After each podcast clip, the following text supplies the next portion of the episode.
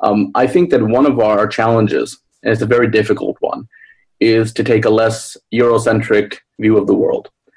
And I was reading a Time magazine the other day, and there was a an advertisement in there, and it was an advertisement to learn ancient Greek, a short course, self-directed online course. Looks like a great course. You know, I, I know a little bit of ancient Greeks, and it's a beautiful language.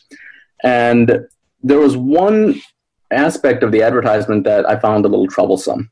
Um, the advertisement was saying how Greek poetry, Greek philosophy, Greek oratory, Greek comedy, Greek tragedy, this was all uh, the greatest contributions, essentially, and that all of this great poetry, oratory, comedy, tragedy, etc., was all in ancient Greek.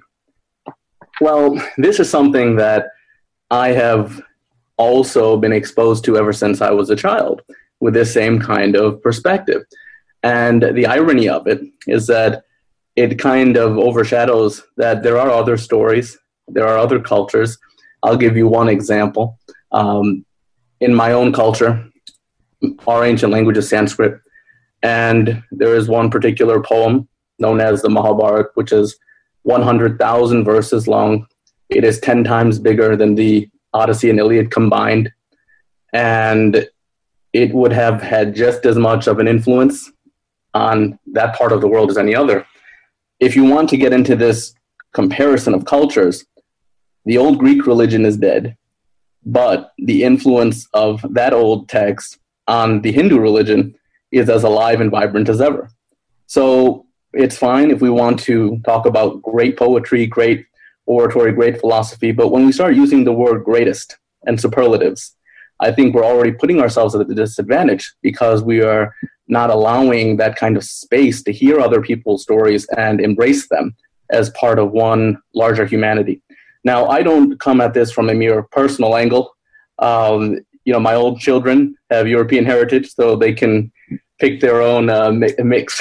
but uh, the reason I bring it up is because in my own research in human rights, um, I have actually studied these ancient texts and I have identified precursors of female empowerment and precursors of human rights in a lot of these um, ancient Sanskrit texts, 2,500 years um, written before the advent of our own human rights movement formally in the 20th century.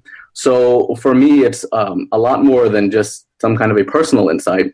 Um, I talk about culture, um, looking at the history of civilization. And so we need to take a less Eurocentric view in these institutions and really um, start to look at each other as equals.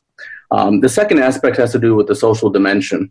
And I think the greatest challenge we have is to take a step back and try not to label one another in these kinds of um, kind of dichotomous labels. Um, someone is either a Democrat or just a Republican, or they are you know, liberal or conservative.